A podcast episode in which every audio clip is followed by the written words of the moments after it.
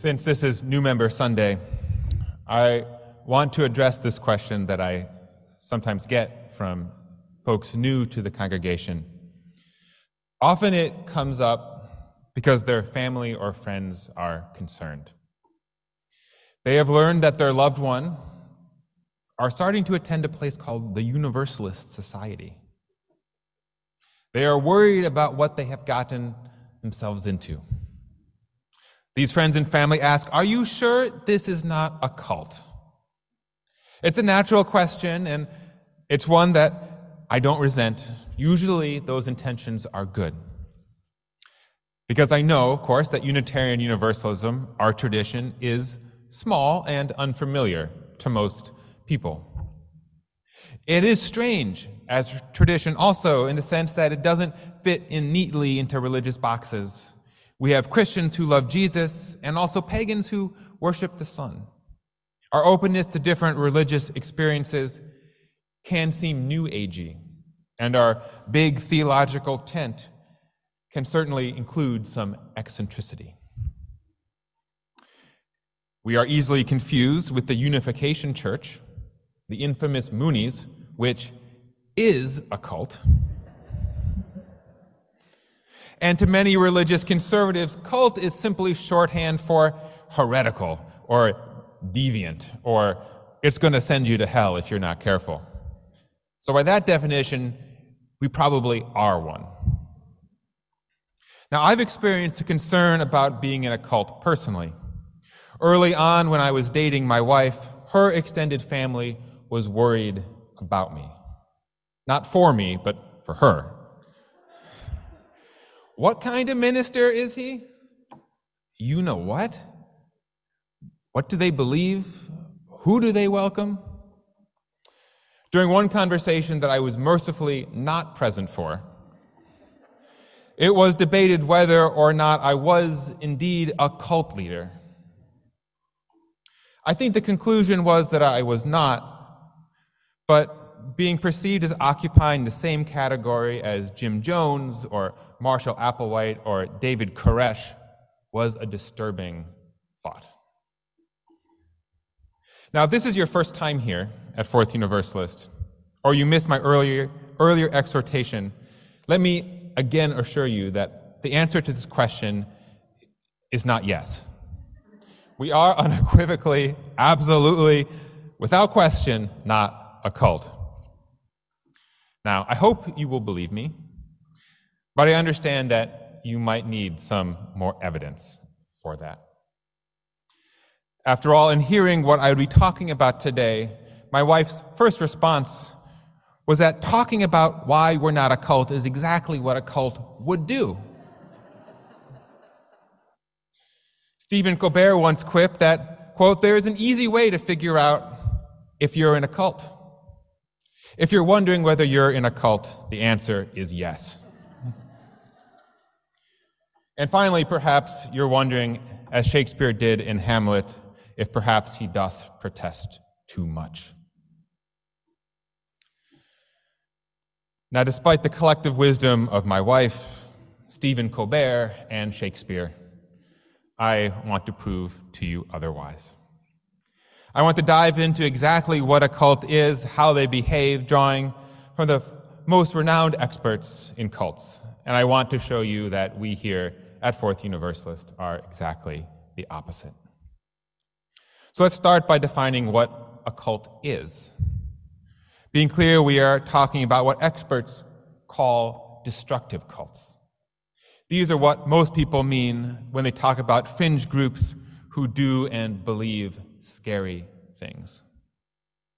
This includes groups like the Unification Church, but also Heaven's Gate, the People's Temple, Scientology, the Branch Davidians, and the more recent but closer to home, NXIVM, which was at Sarah Lawrence College right north of here. Now, many religious traditions, mainstream religious traditions, demonstrate cultish qualities. And cults and cultish behaviors are not limited to religion. They can be political, like the leftist Symbionese Liberation Army, or even capitalist, like mid level marketing organizations. The grandfather of cultic studies and thought reform is a man named Robert J. Lifton. He got his start studying mind control techniques used against American POWs during the Korean War, where the term brainwashing was first coined. To Lifton, cults exhibit three major qualities. Here they are. One, a shift in worship from general principles to the person of a guru. Two, an active pursuit of thought reform, which is essentially brainwashing, that involves a merger of some sort with the guru and their ideals.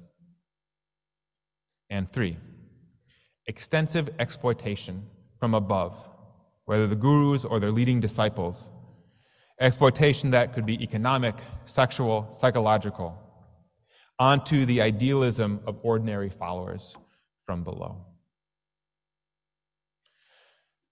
Lifton's initial work around cults and cultic behaviors would inspire other thinkers, including Steven Hassan, who himself fell victim to a cult. Once free, Hassan devoted himself to the work of deprogramming others. To Hassan, a cult was any group in which mind control is used in destructive ways. He created the BITE model, B I T E, which stands for four methods of control used to determine whether something is a cult or not behavioral control, informational control, thought control, and emotional control. And finally, the International Cultic Association defines cult as an ideological organization held together by charismatic relations and demanding total commitment. Within all these definitions, what is perhaps most crucial is what cults do to individuals.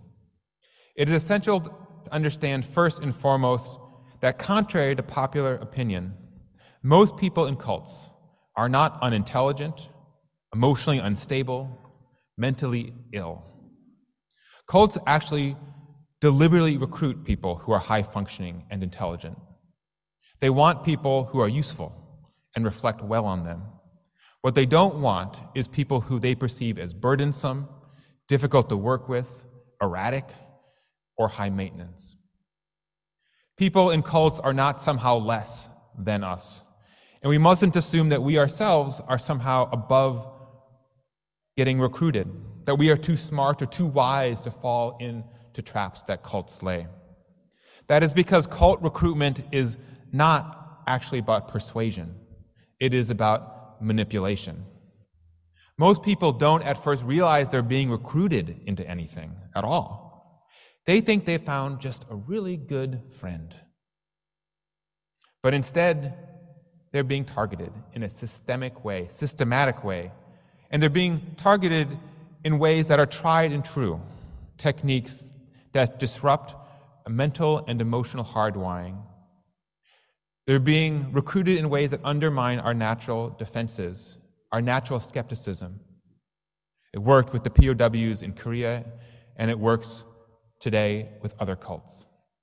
The cult's goal is to disorient and eventually destroy a person's sense of perspective, identity, and personhood, and then replace it with whatever the cult thinks it should be.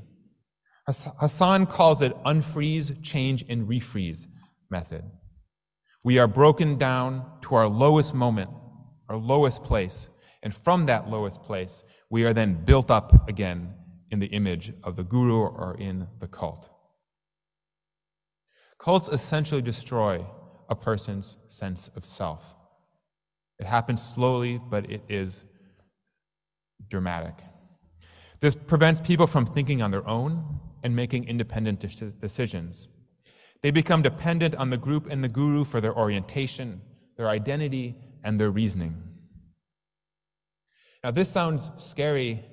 It should be. Cults are terrifying. And history is full of extreme examples of where this can lead, whether to the Guyana's jungles of Jonestown, where 918 people either drank poison or were killed for refusing, to the Heaven's Gate suicide in the 90s, or to the water poisoning depicted in Netflix Wild Wild Country a few years ago. But even less dramatic or violent cults are deeply harmful because they deprive people fundamentally of themselves. They steal a person's life, identity, past, and destroy their sense of agency and confidence and trust in their own sense of the world. If they attempt to reassert themselves or question what they are taught, they are met with shame and abuse and threats of ostracization from the only community that they feel like really is there for them. The good news is that in almost all cases, a person's true self, no matter how deeply buried, will eventually rebel against the manipulation. Cultic deprogrammers vouch on this. If given the choice and the chance, a glimpse of a different way, the support that they need, the self, the soul that is buried underneath the cult, will choose freedom and authenticity over the lies and the control mechanisms that they have been abused by. Trained deprogrammers like Hassan work to empower the individual to be their own person, to think critically, to evaluate and exercise and test their free will. They learn to listen to their inner voice rather than the instructions of an authority figure. So let's return back to this place that is definitely, unequivocally, not a cult. I think one of the reasons people worry upon encountering our faith tradition is that it sounds so harmless to start. It sounds nice and welcoming. Everyone is welcome, we say, no matter who you do this or whether you're that. But often, of course, cults are the same way. They use language like that too. The Church of Latter day Saints calls it milk before meat. Give people things they can enjoy and easily digest. And then once they're in, give them the deeper, truer, harder to digest stuff. Then they'll be able to handle it.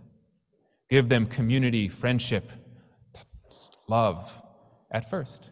We can all digest that. Give them the other stuff later once they're in. So I can assure you of a couple of things about that here. First, what you see is what you get. There is nothing held back from you, no surprises waiting for you that will make you think, oh no, what have I done? We strive for transparency and openness. Members vote on the money. They select and dismiss clergy. They choose board members to represent them. Even our bylaws are on the website. These are checks and balances on power the board and the senior minister, the nominating committee, the finance committee, the search teams who work with staff to hire people. No one person, no guru controls everything. The ministers, the closest thing you might have to someone who looks like a guru, we come and go. Unitarian Universalist ministers typically serve six to eight years at a congregation. And here at Fourth Universalist, the congregation has had no trouble in the past pushing ministers out that they don't like. It has happened again and again. That is something that would not happen with a guru or some authoritarian leader who could control everything about everyone who was there. And you should know that always you are expected and encouraged to think critically about what is said from here, from any worship leader. No one expects the words that I say or anyone says to be the Word of God. We're inviting you into a conversation to reflect together.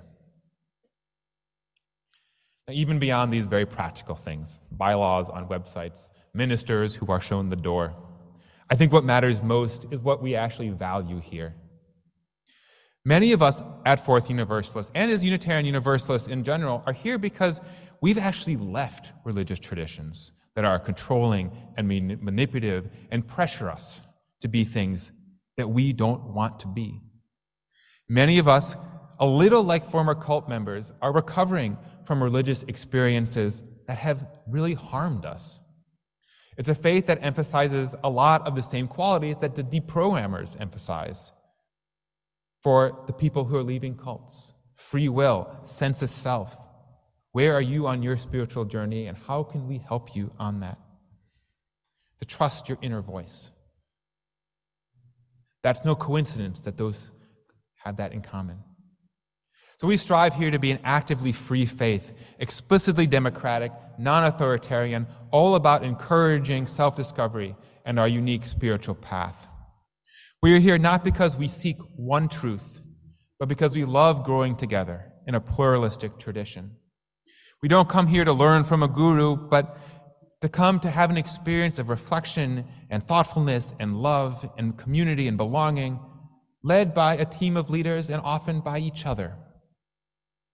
We are here not because we need the answer, but because we love the questions. This is what Unitarian Universalism is devoted to empowering people who yearn to be their truest and freest self. It's not about control or growth or money or numbers on the membership roll or secrets or surprises that come at you like meat. It is just about the surprise joy that comes from a community and committing to a group of people trying to do well in the world for themselves and those they love. This is who we are. Freely gathered, diverse backgrounds and beliefs, united by justice and love. No tricks, no manipulation, no scary surprises. Not a cult. Unequivocally, absolutely, without a doubt. Put your mind at ease, just not too much at ease, no matter what Stephen Colbert might suggest. May it be so, and amen. Hi, and welcome to a special edition of Getting the Message, our time where we dive a little bit deeper into the service themes of a given Sunday. We have a special setup today. We're both on one screen. Exciting. Believe it or not, we can be in the same room. Would you like to explain why exactly we're both in the same room? Usually we film this uh, before service on Sunday, uh, and I'm in my office, which is right next door, and Ember is here in, in her office. But my office right now is getting a floor redone, and so there is no place to sit. And it's covered in plastic. So um, we have moved in together into sharing an office uh, for a week or so until that's done, and uh, so we get to do this in uh, um, here together.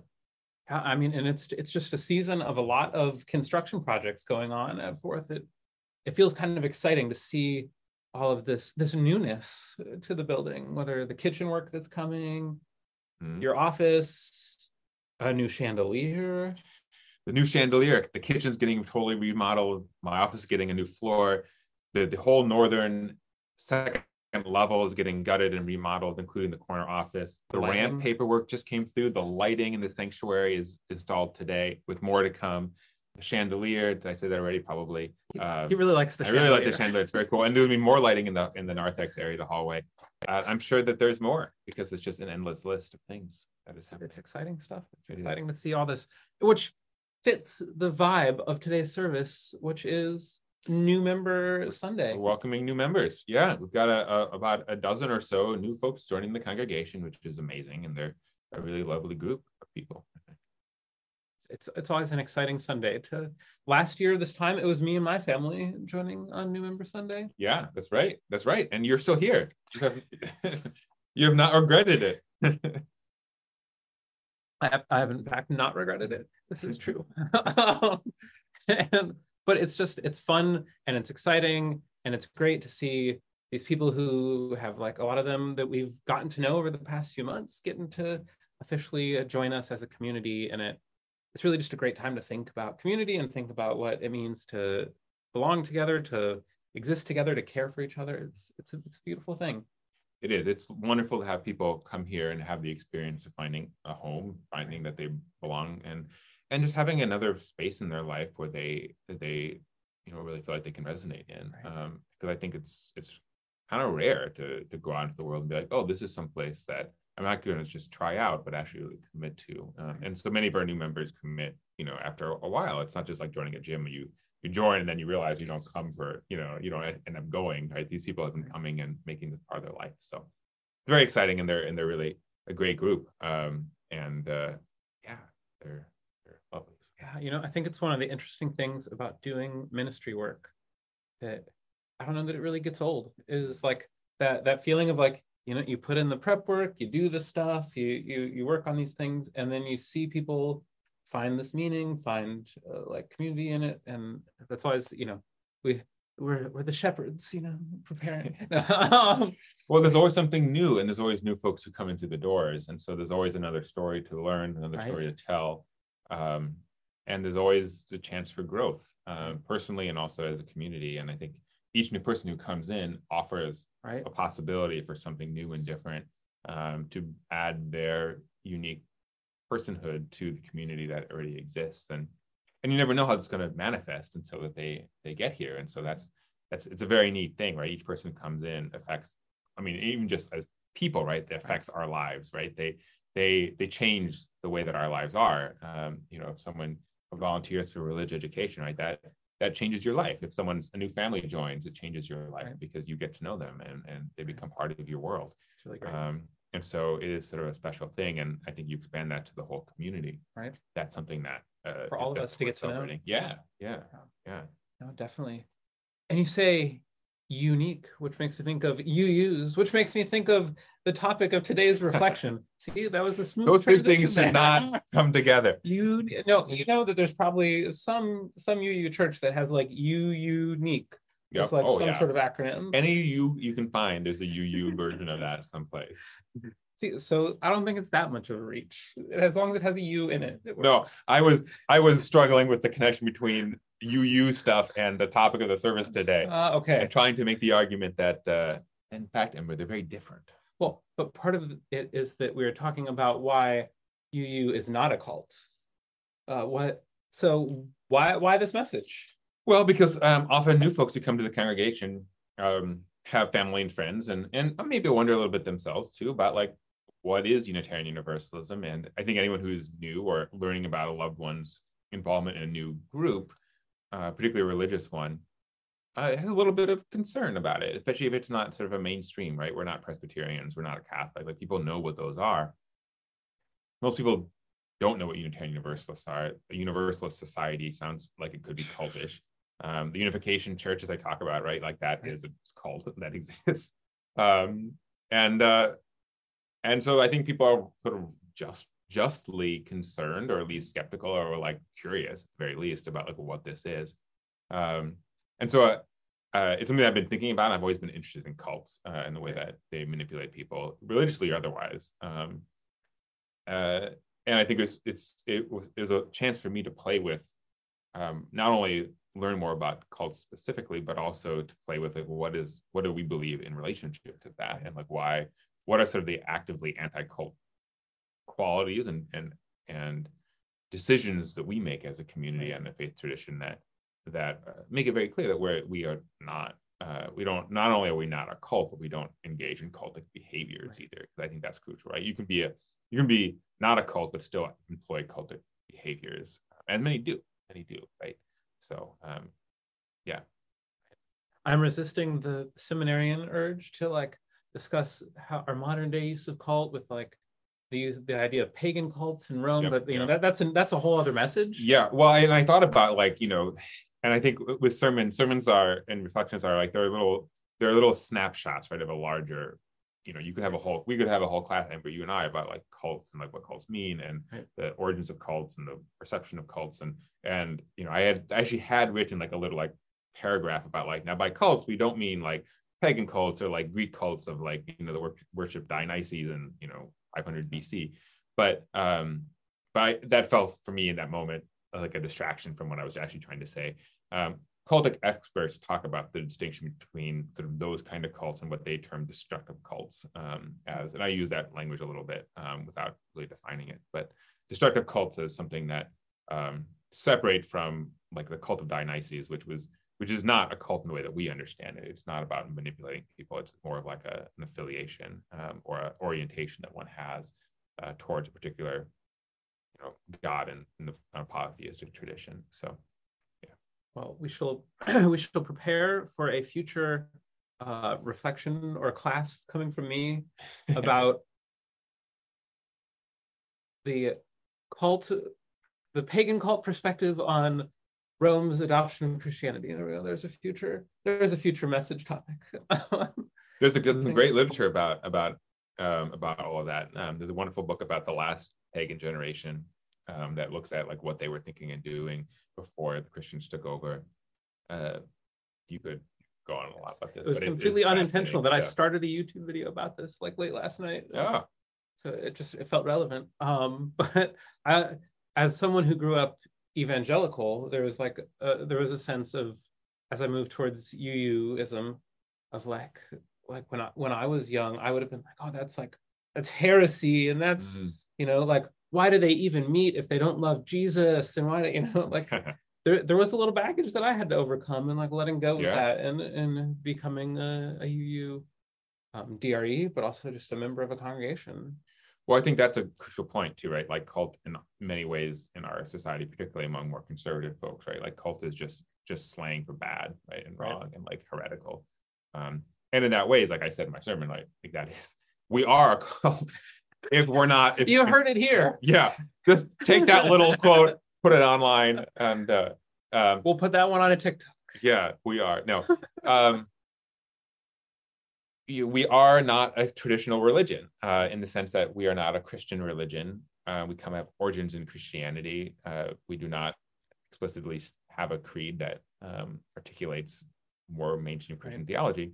Um, so that's your definition of cult. Then sure, but then that also means that you know Islam is a cult and Judaism is a cult. Um, we're we're a little bit different than them in that we don't have you know millennia of tradition behind us, but we have centuries of tradition We're behind us. Um, yeah, just give us another thousand years, we'll be there. But you know, we have origins, and particularly the the innate theological understanding of Unitarian Universalism have their origins back to early Christianity. They were there were Christians who believed in the unity of God and rejected the Trinity, and there were Christians who believed in universal salvation back from the, or, the beginning of it all. Their ideas didn't went out back then, but um, another interesting course and or sermon. That's right. Yeah, yeah. There we go. What could have been? There, look at we already got a name for it. Yeah. Schuyler, thanks for sitting down with me today for our special edition.